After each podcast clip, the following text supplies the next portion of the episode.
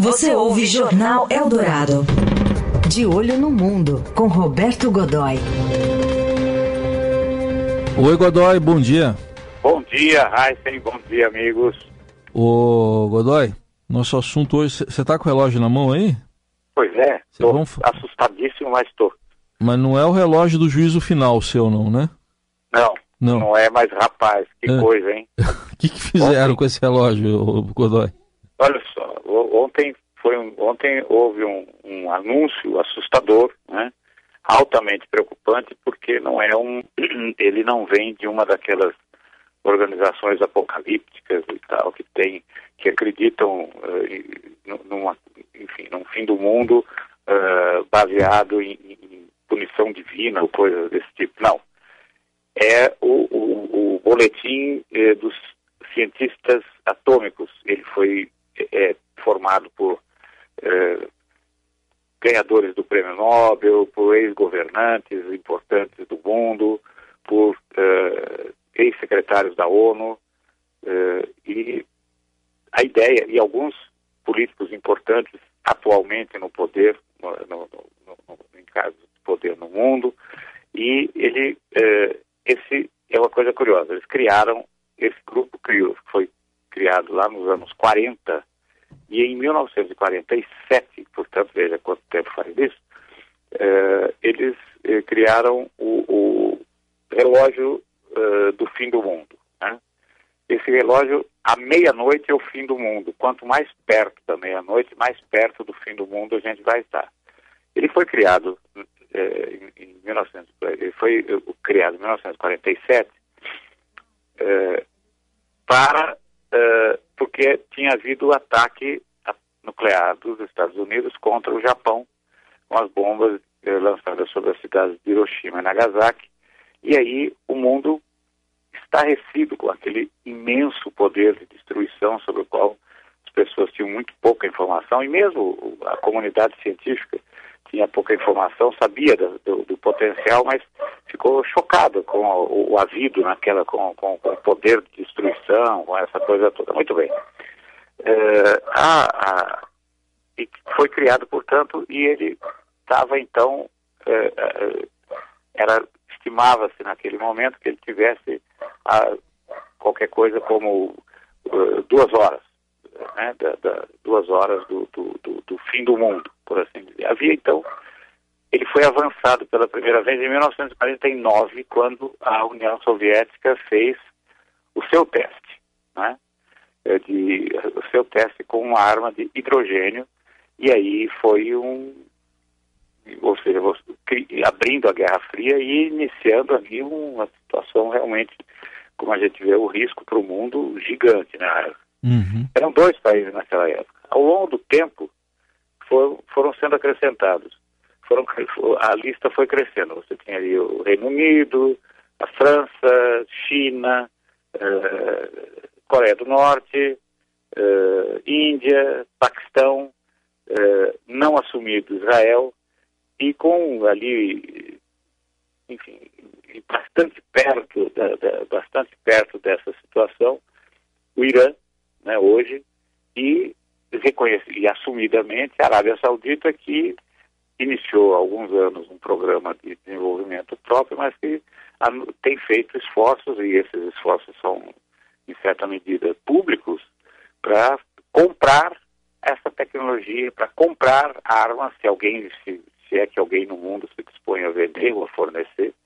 Enfim, tá, é, a, corrida, a corrida nuclear continua sendo o grande problema, é, a grande ameaça, mas ontem a, a presidente do boletim, eh, Raquel Brunton, anunciou e citou duas outras ameaças gravíssimas nesse momento, que são as que aproximam o relógio do fim do mundo. Eh, a crise ambiental e, e as chamadas tecnologias disruptivas. Né? Eh, ou seja, com tudo isso, o que aconteceu? A- o- Os cientistas, a, a comissão, eh, o, o- seria, vamos dizer, a diretoria, por assim dizer, né? do boletim dos cientistas atômicos avançou o relógio em 100 segundos. Ou seja, hoje a gente está. se você olhar lá para o ponteiro, o rapaz ele está encostadinho na meia-noite. Né? O que significa que a gente estar a 20 segundos do fim. Né? É, e aí esse fim é o quê? É uma coisa assim que você vai lá e desliga como se fosse uma, uma lâmpada? Não, né, Raiz? É muito pior do que isso. É o início de um processo irreversível em que a, a, a civilização como conhecemos, esse planeta como conhecemos, vai acabar. Entendi. E o curioso, Godoy, é que tudo isso aí a gente está falando de cientistas, né? Não estamos falando de dogmas nem de crenças, né? Não, nada disso. Você, veja, no caso, pela primeira vez, e uma coisa constrangedora para nós brasileiros, que ontem, no pronunciamento da, da Raquel Bronson, ela fez um pronunciamento geral, foi transmitido, foi transmitido em rede mundial, é, foi colocado, na, na, enfim, foi, foi um boletim é, montado por eles e transmitido em rede mundial e teve uma imensa repercussão. É, depois houve é, pronunciamentos dos, dos, dos, subgrupos. E um, um dos subgrupos mais importantes nesse momento, já desde algum tempo, mas esse ano particularmente, é o do meio ambiente, por, por causa de tudo que a gente tem visto aí. Né?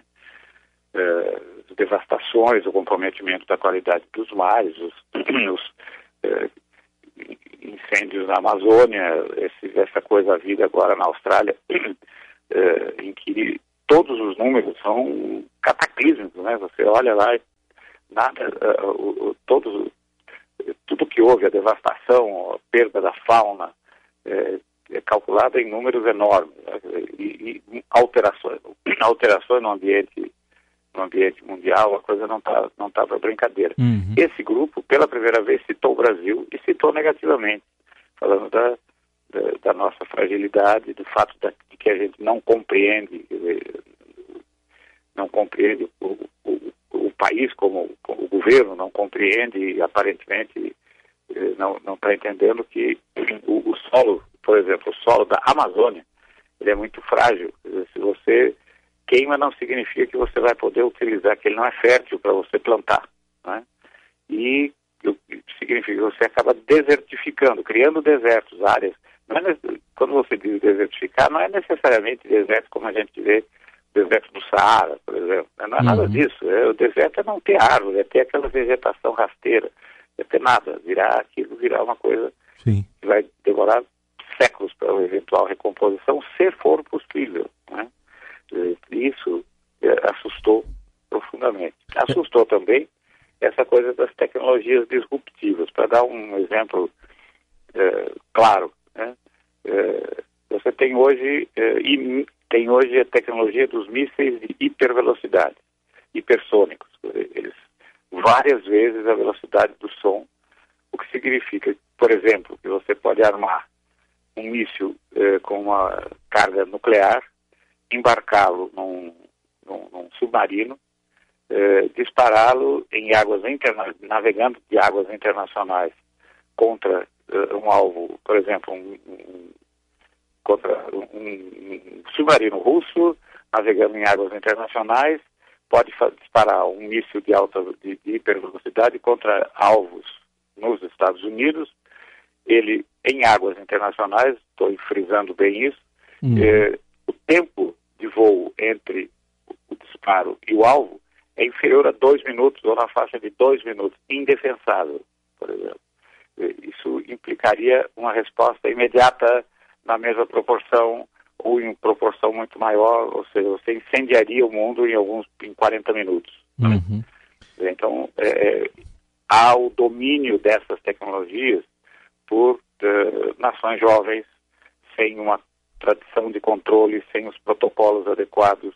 Enfim, isso avança. Tem grupos Sim. terroristas que vêm investindo há décadas nessa na aquisição desse tipo de conhecimento. Isso também foi uh, explicitado durante o encontro de ontem. Uhum. o fato, companheiro, é que nós estamos ali é. a um passo do abismo e está faltando um sopro só para a gente é. cair, né?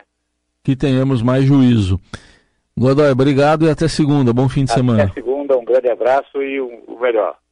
Se houver uma segunda-feira, né? tchau, tchau. Valeu. um grande abraço. Um abração. Lá, tchau, tchau.